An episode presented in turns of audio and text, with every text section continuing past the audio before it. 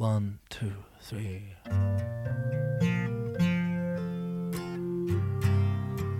It's been a long... תקשורת היא הדבר הזה שגורם לאנושות להגיע לרמת התפתחות גבוהה בהרבה לעומת יצורים חיים אחרים. בעוד שבעלי חיים מסוימים מסוגלים ליצור שיתופי פעולה בתוך הלהקה, התקשורת מאפשרת לבני אדם ליצור שיתופי פעולה בין אנשים רחוקים, גם כאלה שמעולם לא נפגשו. כך נוצרים שיתופי פעולה בין קהילות שונות, גם אם הן רחוקות ואפילו בין מדינות. וברמת המיקרו, תקשורת היא דבר חיוני כדי להפוך קבוצה של אנשים לצוות שעובד ביחד בצורה יעילה והרמונית. ואני לא מתכוון לתקשורת ברמה הטכנית, אלא לתקשורת עניינית, מקרבת ומכילה. כמו שחוזקה של שרשרת נבחן ביכולת של החוליה החלשה ביותר לא להישבר, כך תקשורת עניינית, מקרבת ומכילה, נבחנת ביכולת להמשיך ליצור ולשמר שיתופי פעולה, דווקא כאשר שוררת בצוות תחושה ששום דבר לא בסדר, אווירה רעילה ותחושה מבאסת. זו לא חוכמה לקיים תקשורת עניינית, מקרבת ומכילה בימים של אווירה טובה ותחושה של שמחה ושהכול סבבה. על תקשורת כזו, זו שבימים הפחות טובים, אנחנו נדבר בפרק הזה.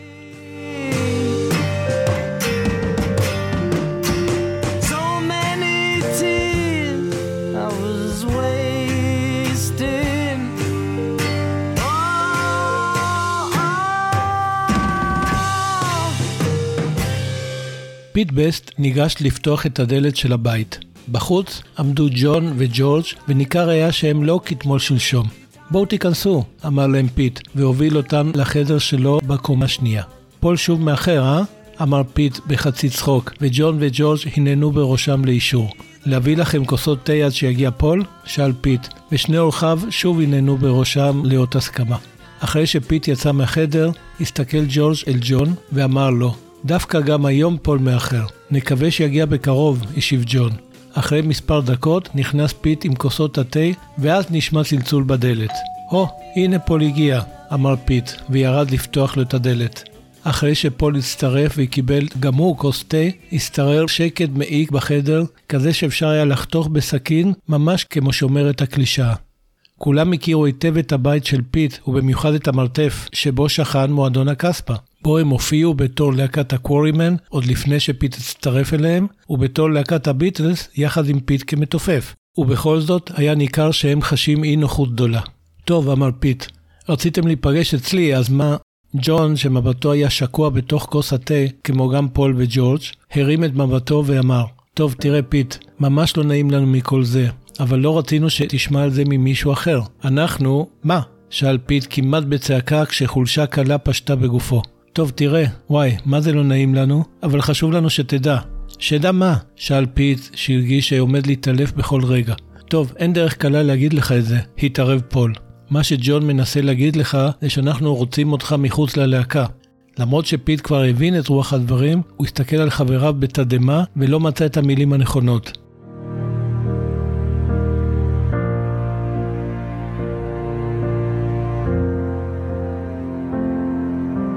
מה שקורה, אמר ג'ון, הוא שג'ורג' מרטין לא חושב שאתה מתאים לנו. הוא רוצה להביא מתופף אולפן במקומך. ואנחנו לא יכולים לסכן עכשיו את הסינגל שהוא רוצה שנקליט. עבדנו כל כך קשה בשביל זה, אתה מבין? אני מבין, אמר פיט בלחש, תוך שהוא מנסה לעכל את המצב. הפתיחות והאמפתיה של חבריו מאוד נגעה לליבו והקלה עליו את הסיטואציה הכמעט בלתי אפשרית שנקלע אליה. ממש חבל לי על כל השנתיים האלה שהיינו ביחד, אבל אני מבין אתכם, הוסיף פיט. לא יודע מה היה לג'ורג' מרטין נגדי, אבל כנראה שבמקומכם גם אני הייתי חושב כמוכם. תשמע פיט, אמר ג'ורג' והניח יד תומכת על כתפו. בריאן אמר שידאג לשבץ אותך בלהקה אחרת, ואפילו אתה תוביל אותה. חוץ מזה, חשוב לנו שתדע שאנחנו כאן בשבילך. השנתיים האחרונות לא הולכות ברגל, אתה מבין? אנחנו כמו אחים, אז כל מה שתצטרך רק תגיד לנו. אני בסדר, אמר פיט, כמי שמנסה להרגיע את חבריו דווקא. אז הוא שאל, רגע, ומי יחליף אותי? רינגו, כבר דיברנו איתו, הוא אפילו רצה להיות כאן הערב, אבל חשבנו שזה לא יהיה כל כך מתאים, ענה פול. אז שאל ג'ון את פיט, תגיד, יש לנו שתי הופעות עד שרינגו יוכל להצטרף אלינו. אכפת לך להמשיך איתנו עד אז? זה רק שתי הופעות. כן, בטח, אמר פיט, מה שתצטרכו. ותדעו לכם שאני מאוד מעריך את השיחה הזאת. אני יודע שלא היה לכם קל לקיים אותה, וזה לא מובן מאליו. בסוף הערב כולם נפרדו בחיבוק חם ומנחם, וכך בשתי ההופעות בחר פיט להיות זה שיספר לקהל שהוא עוזב את הביטלס, ולמרות שנשמעו קריאות מחאה פה ושם, הוא ביקש לתת צ'אנס לרינגו, והבטיח שהוא לא ייעלם וימשיך להופיע עם להקתו החדשה. במהלך השנים שמרו ג'ון, פול, ג'וש ורינגו על קשר עם פיט, ומדי פעם שלחו לו כרטיסים למקומות הטובים ביותר בהופעות שלהם. הם אפילו דאגו שתמונתו תופיע על גבי עטיפת האלבום סרג'ן פפרס לונלי הארט קלאב בן, לצד תמונתו של סטיור סאדקליף, כמחווה לשני חברי הביטלס לשעבר. לא, לא, לא, הפוך גוטה, הפוך. לא כך נפרדו הביטלס מפיט בס באוגוסט 1962. ממש הפוך. קודם כל, הם בחרו לא להודיע לו שהם רוצים אותו מחוץ ללהקה, וגם לא סיפקו לו שום הסברים לכך. הם בחרו לשלוח את בריאן אפשטיין, מנהל הלהקה, שעשה את העבודה המלוכלכת. מאז נותק לחלוטין הקשר בין ג'ון, פול וג'ורג' לפיט בסט. Paul's broken at last, broken at last, Paul's broken at last, at last, at last he's broke today. One, two, three, one, two, three. שלום, אתם מאזינות ומאזינים לפרק השביעי של הפודקאסט לביטיס יש משהו להסתיר. בכל פרק אנחנו דנים בסוגיה או אירוע שקשור בביטלס או בשיר שלהם, אבל לא כמתבוננים מהצד, אלא תוך התייחסות לאישיות או להחלטות של אחד מחברי הלהקה, ומנסים להבין איך זו השפיעה על מהלך העניינים. אנחנו גם שואלים את עצמנו, מה אם אותו חבר ביטלס היה נוהג אחרת בנסיבות שהיו? איך זה היה בכלל משפיע על התפתחות העניינים, ובכלל על סיפור הביטלס, אם בכלל. הסילוק של פיט בס מהביטלס אחרי שנתיים של עבודה משותפת ורגע לפני שהקליטו את הסינגל הראשון הוא אחד האירועים המדוברים ביותר בקשר לסיפור של הביטלס. וזאת מהרבה סיבות, ובעיקר בגלל הדרך העקומה שבה זה נעשה. ג'ון, פול וג'ורג' הפגינו במעשה הזה פחדנות וחוסר קולגיאליות כשסירבו לפגוש אותו ולהסביר לו שהם מסלקים אותו מהלהקה. ובעיקר למה. אבל למרות שזה המקרה המדובר ביותר של סילוק אחד מחברי הביטלס, הוא לא היחיד. אילו עוד מקרים היו? למה סירבו ג'ון, פול וג'ורג' לקיים את השיחה ההיא עם פיט בסט? למה נהגו ככה גם במקרים דומים אחרים? האם זה נבע מנבזות, מפחדנות, מחוסר אכפתיות? זה מסקרן, אה? אז יאללה, בואו נתחיל. לא ממש ניכנס עכשיו לסיבות שבגללן החליטו ג'ון, פול וג'ורג' לסלק את פיט בסט מהלהקה, אבל ניכנס לזה לקראת סוף הפרק. רק נגיד כרגע שאומנם היה פיט מתופף פחות טוב מרינגו, אבל היה מתופף לא רע בכלל. אחרת, לא היו הביטלס משאירים אותו בלהקה במשך שנתיים. ולא היו המתופפים של הלהקות האחרות בליברפול מנסים כל הזמן לחקות את הסגנון המיוחד והעוצמתי שלו, שכונה קצב אטומי, atomic beat, לא פחות.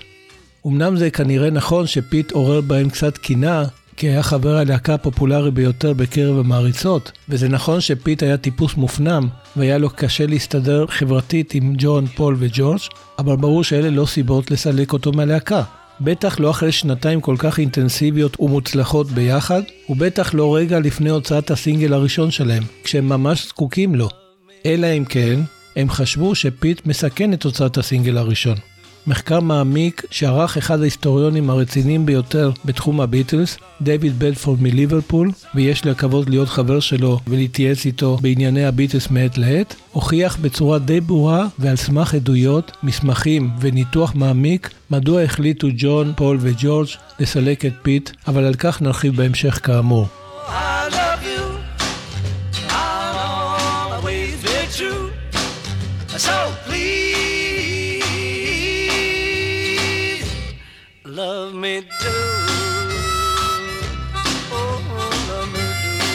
הדפוס הזה של לסלק מהלהקה כל מי שלא התאים להם בכל דרך אפשרית, חוץ מלקיים שיחה עניינית, מקרבת ומכילה, לא נולד במקרה של פיט בסט. הוא היה שם מההתחלה. מה הכוונה? רגע, סבלנות. הנה אני מספר. המקרה הראשון היה בשנת 1958. אחרי שפול וג'ורג' הצטרפו ללהקת הקוורימן, הם וג'ון התגבשו ליחידה אחת שעבדה ביחד והכתיבה סטנדרטים גבוהים של חזרות וביצועים מקצועיים בהופעות ככל שרק היו מסוגלים אז. הדבר גרם ליתר חברי הלהקה לחוש לא שייכים, והם התחילו לנשור ממנה. צריך לזכור שמדובר בחברים של ג'ון, או חברים של חברים שלו, שהיו בלהקה לא בגלל כישורי הנגינה שלהם, אלא כי הם היו בסביבה כשהקים אותה. והם הצטרפו כי ג'ון הבטיח להם fun ובנות. אבל במקומם התחילו לקבל משמעת של חזרות ונסיעות ארוכות באוטובוס לכל מיני חורים בכל מיני שכונות של העיר, או מעבר לנהר המרזי, שם המתינו להם חבורות של חבר'ה אלימים, שכל מה שרצו היה להרביץ להם אחרי ההופעות. ג'ון, פול וג'ורג' היו די מרוצים מהנשירה ההמונית מהלהקה, ואפילו עודדו אותה. אחרי הכל הם רצו להקה עם נגנים אמיתיים, בערך כמוהם. הבעיה שלהם הייתה עם פיט שוטון, שתפקידו בלהקה היה לתת קצב בעזרת קרש כביסה וחתיכת מתכת כלשהי, מטבע או אצבעון. ומי שלא יודע מה זה אצבעון, מוזמן לשאול לסבתא שלו, כי זה פריט ששייך לימים שבהם נשים תפרו בגדים בבית. ומה הייתה הבעיה עם פיט שוטון, אתם שואלים? הבעיה הייתה שהוא לא ממש הזדרז לעזוב את הלהקה, ומאחר והוא היה החבר הכי טוב של ג'ון לנון, לא היה נעים לסלק אותו. אלא שיום אחד אמר שוטון לג'ון שנמאס לו לתת קצב עם קרש כביסה במטבע או אצבעון, ורוצה להחליף את כלי הנגינה, והתגובה של ג'ון לא איחרה לבוא. הוא פשוט לקח מידיו את קרש הכביסה וניפץ אותו על ראשו. זו הייתה דרכו של ג'ון לסלק אותו מהלהקה. במקום לקיים איתו שיחה עניינית, מקרבת ומכילה, ולהגיד לו,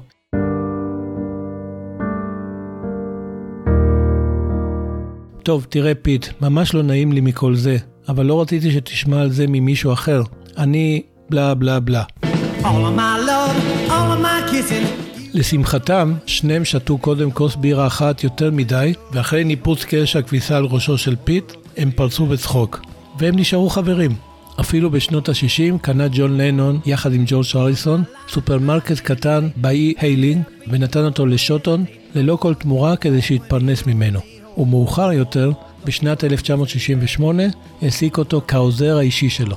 ואחרי פיט שוטון ולפני פיט בסט היה עוד מקרה. איזה? לא לדאוג, הנה אני מספר.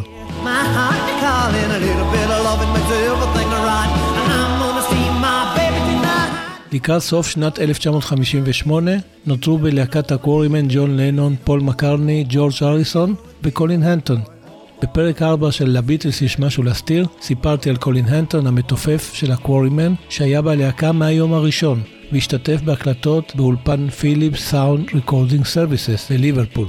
ג'ון, פול וג'ורג' היו די מרוצים מכך שקולין הנטון לא עזב את הלהקה כמו האחרים, שכן הם היו צריכים מתופף, וכאלה היה מאוד קשה למצוא באותם הימים, כי מערכת תופים היה פריט יקר.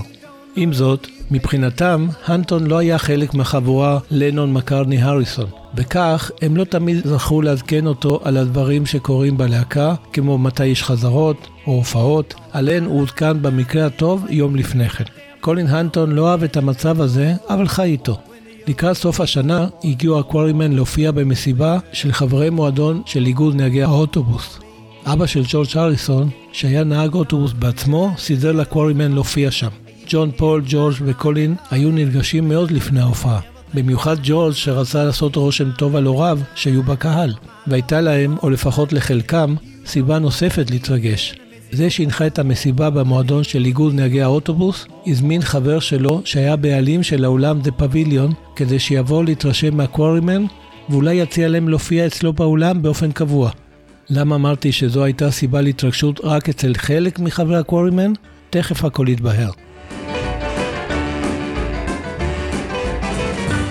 כשמנחה המסיבה הכריז על תחילת ההופעה, עלו ג'ון, פול, ג'ורג' וקולין לבמה ונתנו את ה show של ה life. והם היו ממש טובים, ואפילו הקהל יצא מגדרו.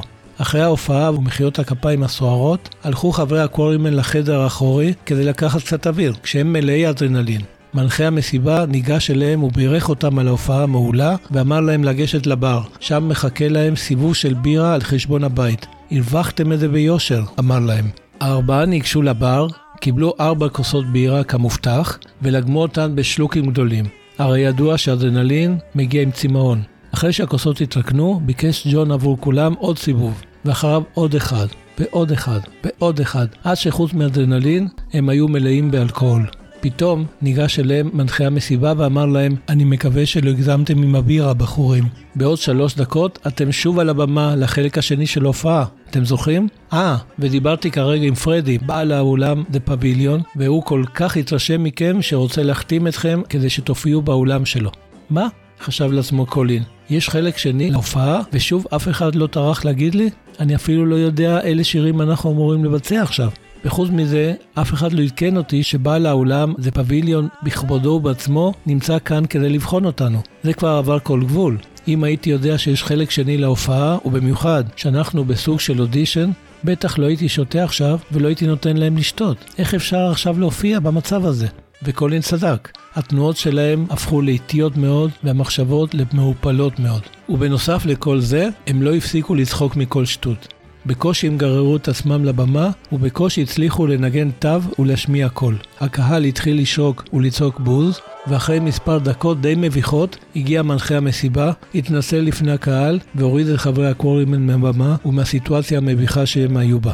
המנחה רתח מכעס וגרר אותם לחדר האחורי, כשהוא מודיע להם שפרדי עזב את המקום ועכשיו אין לו כל כוונה להחתים אותם, אפילו לא בתור מנקי השירותים של אולם דה פביליון.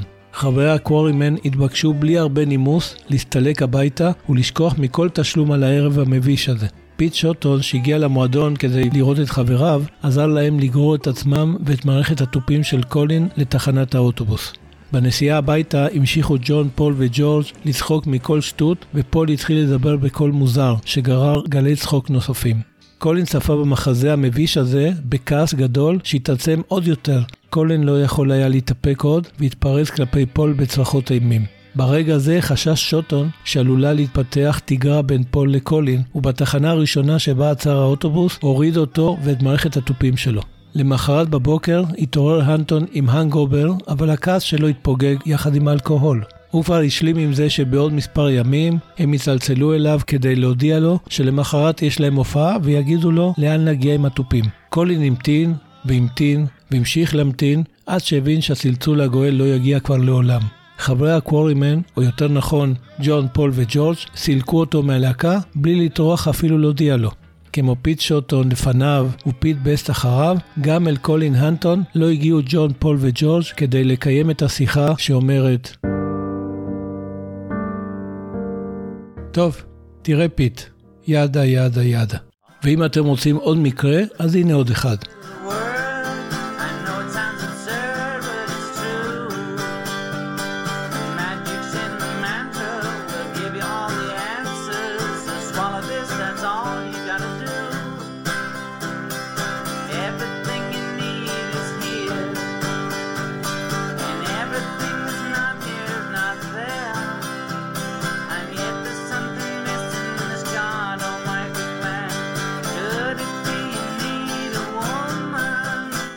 בחודש פברואר 1968 שהו חברי הביטלס ובנות זוגן ברישיקש, באשם של המערישי מאש יוגי. רינגו מיצה את העניין ראשון ועזב עם אשתו לפני כולם. אחריו עזבו פול ובת זוגו, ואילו ג'ון וג'ורג' נשארו אחרונים עם נשותיהן, עד שהגיעו לאוזניהם השמועה שבחורה אמריקאית הוטרדה מינית על ידי המערישי. ג'ון וג'ורג' חשו אכזבה גדולה ממנו והחליטו לעזוב את האשם מעכשיו לעכשיו ולחזור ללונדון. כששאל אותם המערישי למה הם עוזבים בכזו פתאומיות, השיב לו ג'ון, אם אתה כזה קוסמי, אתה יודע בעצמך, ולא סיפק שום הסברים נוספים. ושוב, גם הפעם ויתרו ג'ון וג'ורג' על אותה שיחה שנפתחת במילים במקום זה, כתב ג'ון את סקסי סיידי.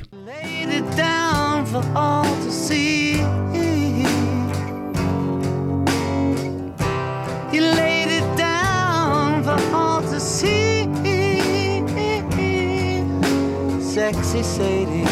Oh, he broke the rules one sunny day. The world is waiting for a lover. אבל היה עוד מקרה, והוא הדרמטי מכולם. איזה?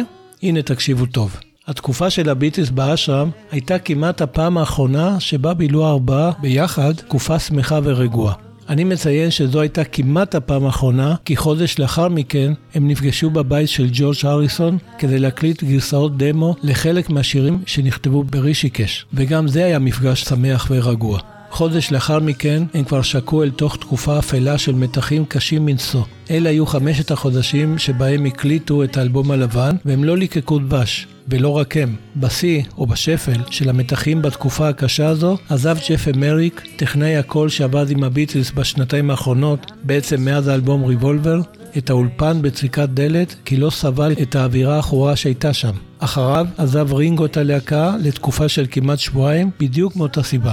וג'ורג' הריסון נקט בטקטיקה שונה. הוא הביא לאולפן את אריק קלפטון, בתקווה שנוכחותו של זר יגרום לכולם להתנהג כמו ילדים טובים ולהפסיק לריב ביניהם. אה, וגם כי רצה שינגן את קטע סולו של השיר While My Guitar Gently Weeps.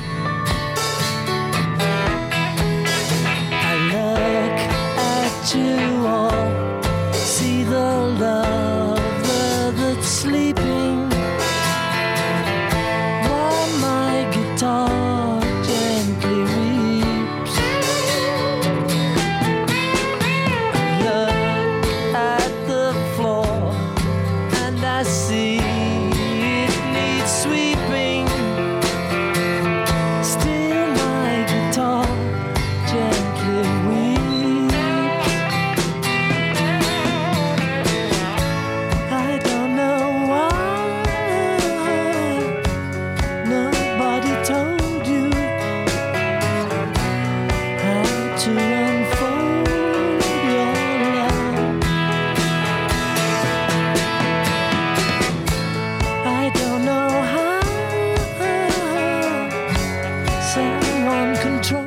הרבה סיבות למתחים בלהקה, ולא ניכנס לזה עכשיו. רק נגיד שהם נמשכו גם אל תוך שנת 1969, וזאת למרות ניסיונותיו של פול להחזיק את הלהקה ביחד.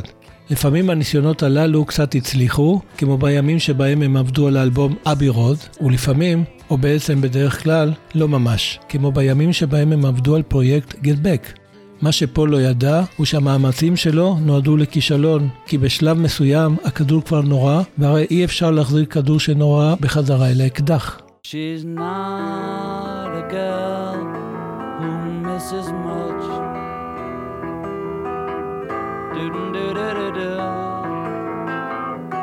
Oh yeah. במילים אחרות, בשלב מסוים הגיע ג'ון למסקנה שהוא רוצה לפרק את להקת הביטלס, שמשמעות הדבר הוא לפטר את פול, ג'ורג' ורינגו. פעם סיפר ג'ון, אני הקמתי את הלהקה ואני פירקתי אותה. האם במקרה הזה נפגש ג'ון עם חבריו וקיים את השיחה שנפתחת במילים לא אשאיר אתכם במתח מורת עצבים למשך זמן רב מדי, ממילא רובכם, אם לא כולכם, כבר יודעים את התשובה.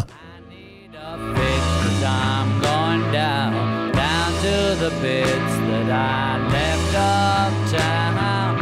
I need a fix cause I'm gone down.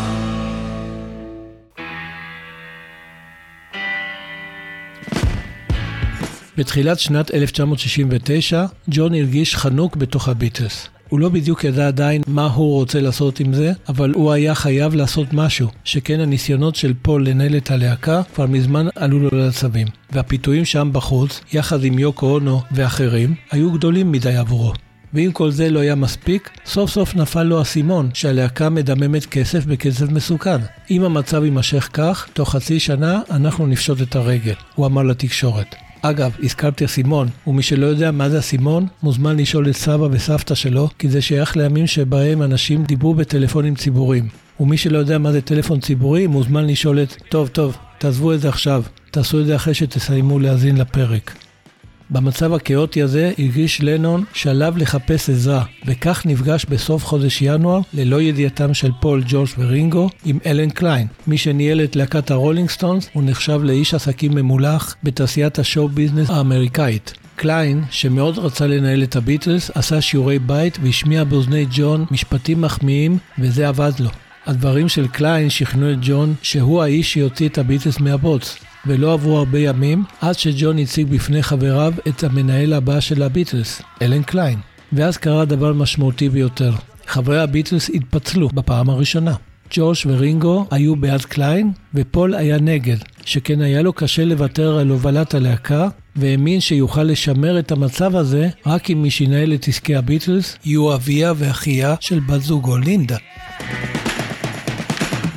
ואין ספק שג'ון, כאדם חכם, הבין שפיצול כזה, משמעותו פירוק של הביטלס, שכן לא ייתכן מצב שבו אחד מחבריה, ובמיוחד מישהו כמו פול מקארטני, לא יפעל תחת ניהולו של מנהל להקת הביטלס. זה לא היה עובד בימים של בריאן אפסטיין, וזה לא יכול לעבוד בימים של אלן קליין. ולמרות זאת, ג'ון לא חשב פעמיים עד שכעבור מספר שבועות חתמו ג'ון, ג'ורג' ורינגו על חוזה שהסמיך את אלן קליין לנהל ולייצג את הלהקה, חוץ מפול מקארטני שלא חתם. כלומר קליין, הפך למנהל להקת הביטלס מינוס פול מקארטני. וזה לא ממש להקת הביטלס. במילים אחרות, גם אם ג'ון לא אמר זאת מפורשות לקליין, הבאתו לא הפכה אותו למנהל הביטלס, אלא למפרק הביטלס. ג'ון הביא את קליין כדי שיפרק עבורו את הלהקה. ובחודש ספטמבר הודיע לחבריו שהוא עוזב ומתגרש מהם, אבל הסכים לשמור על כך בסוד. והדבר אפשר לפול לרוץ לספר לחבר'ה, כלומר לעולם כולו, שבעה חודשים מאוחר יותר. וזה יצר את הרושם המוטעה שפול הוא זה שפירק את הביטלס.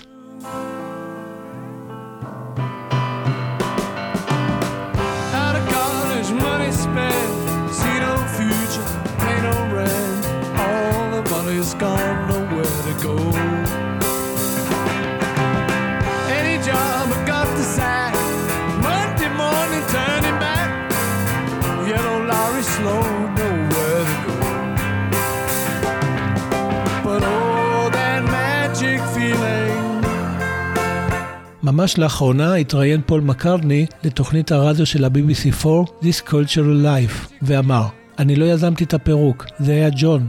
ג'ון נכנס לחדר יום אחד ואמר שהוא עוזב את הביטלס. הוא אמר, זה די מרגש, זה כמו גירושין. ואנחנו נשארנו להתמודד עם ההריסות. I'm not the person who instigated the split. You brought the lawyers in there, didn't you? Oh, yeah, no, no, no, no. John walked into the room one day and said, I'm leaving the Beatles. And he said, It's quite thrilling. It's rather like a divorce. And then we were left to pick up the pieces. But I didn't instigate the split. That was our Johnny.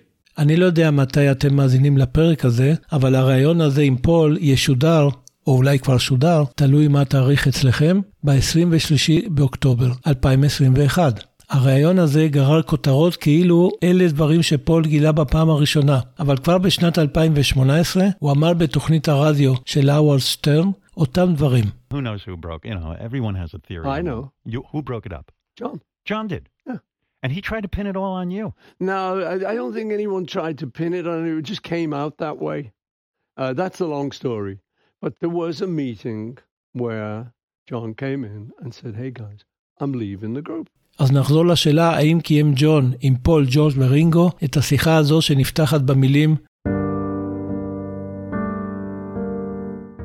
בוודאי שלא. ג'ון לא היה אף פעם בנוי לשיחה הזו. הוא בטח לא התחיל בה כשהוא פירק את הביטלס. הוא פשוט אמר שהוא עוזב את הלהקה. וזה היה באותו יום שנמאס לו לשמוע מפול על תוכניותיו לגביה לעתיד. אבל בואו נודה על האמת. לא רק ג'ון, גם פול וג'ורג' לא היו בנויים לשיחה הזאת.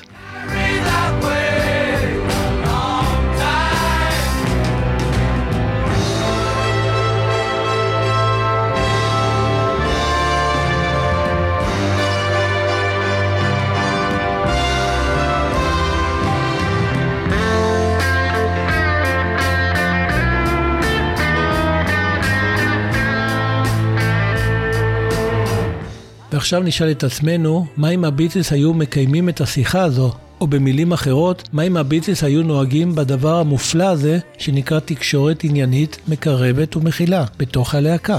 למען האמת, אנחנו לא באמת יודעים איזו תקשורת הייתה בתוך הלהקה, אנחנו לא היינו שם. אבל אנחנו כן יודעים שבזמנים שהכל הלך טוב וכל מה שהם נגעו הפך לזהב, הייתה ככל הנראה תקשורת טובה. אבל אנחנו גם יודעים שזו חוכמה מאוד קטנה לקיים כזאת תקשורת בכאלה זמנים.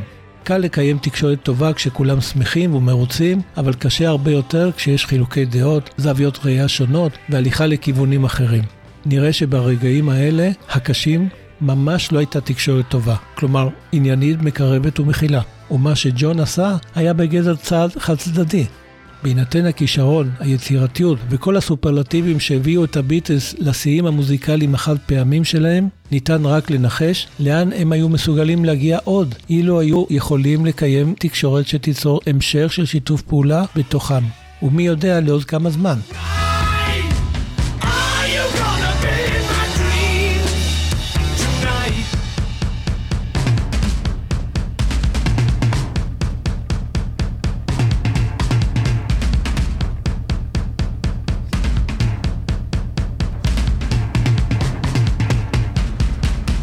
ולפני שאמליץ כהרגלי על ספר מתוך הספרייה הפרטית שלי, אני רוצה לקיים את ההבטחה שלי ולספר על הסיבה לסילוקו של פיט בסט מהביטלס. כזכור, אחרי האודישון שערך להם באולפני EMI, הודיע להם ג'ורג' מרטין שבפעם הבאה שיגיעו להקליט, הוא יביא מתופף אולפן. ג'ון, פול וג'ורג', שהיו חסרי כל ניסיון בעולם ההקלטות המקצועיות, פירשו בצורה שגויה את דבריו של מרטין. במהלך הראיונות שקיים אחר כך, אישר מרטין שמעולם לא חשב שצריך לסלק את פיט בסט מהביטלס, ושהחלטתו להביא מתופף אולפן הייתה די שגרתית, אפילו בהקלטות של להקות מקצועיות ויחסית מנוסות. למה? משום שרוב המתופפים לא תפקדו באולפן ההקלטות כמו שתפקדו בהופעות. למה? כי באולפן המתופפים לכודים בתוך מחיצות אקוסטיות שלא מאפשרות להם לשמור על קשר עין עם יתר חברי הלהקה, והדבר מאוד מקשה עליהם לנגן ביחד. לעומתם, מתופף אולפן מתורגל לתפקד היטב במצבים האלה. זה המקצוע שלו.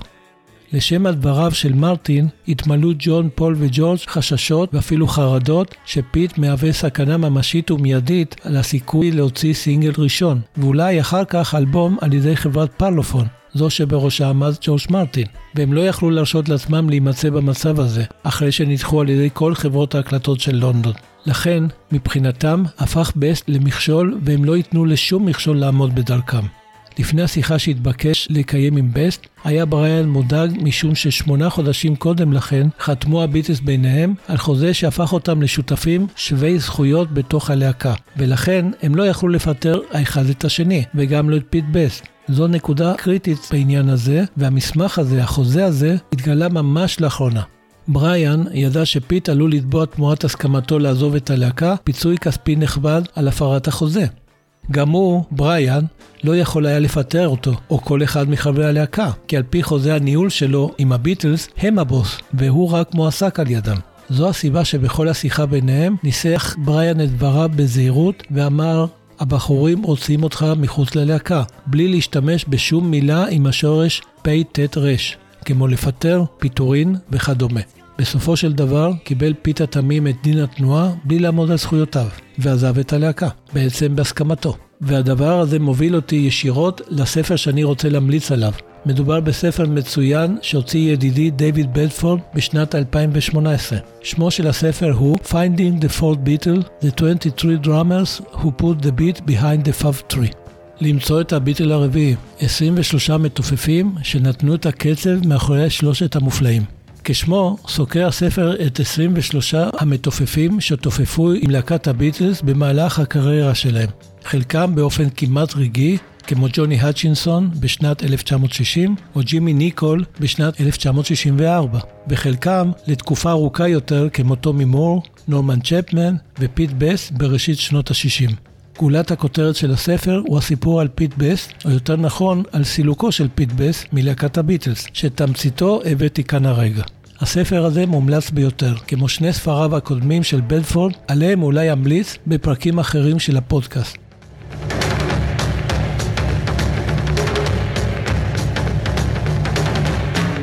ולפני שנשמע את השיר שעשה לי את זה בזמן שעבדתי על הפרק, אני רוצה להזמין אתכם לבקר באתר האינטרנט שלי, האמת מאחורי הביטלס, www.beatles.org.il. יש בו תכנים מגוונים ומיוחדים, ואפילו אזור VIP עם חומרים נדירים, שאליהם אפשר לגשת אחרי שנרשמים לאתר ומקבלים סיסמה. לא תמצאו אתר עם ריכוז כזה של חומרים מיוחדים ואיכותיים, ואני ערב למה שאני אומר. את התכנים שלי אפשר לקרוא גם בפייסבוק שלי וגם של קבוצות אחרות כמו Rocking Town, ה Magical Band ועוד.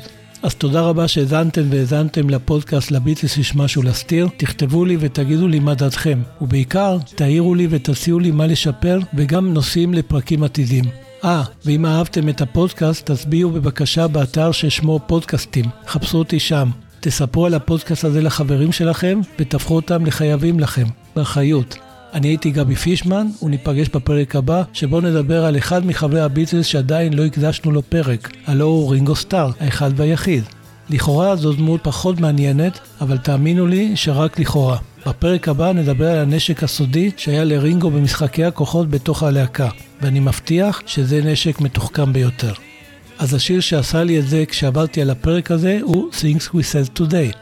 אמנם זהו שיר אהבה שכתב פול על בחור ובחורה שנמצאים רחוקים זה מזו, אבל הוא גרם לי לחשוב עד כמה חבל שחברי הביטלס לא יכלו להגיד את הדברים שלהם האחד לשני בזמן שהדברים האלה היו צריכים להיאמר. מי יודע איזה עוד שירים של הביטלס היינו נהנים מהם. אז בינתיים תהנו מהשיר הזה. יאללה ביי. things we said today.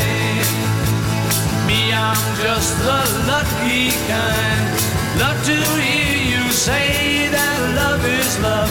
And though we may be blind, love is here to stay, and that's enough to make you mine, girl.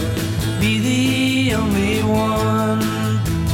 Love me all the time, girl. We'll go on.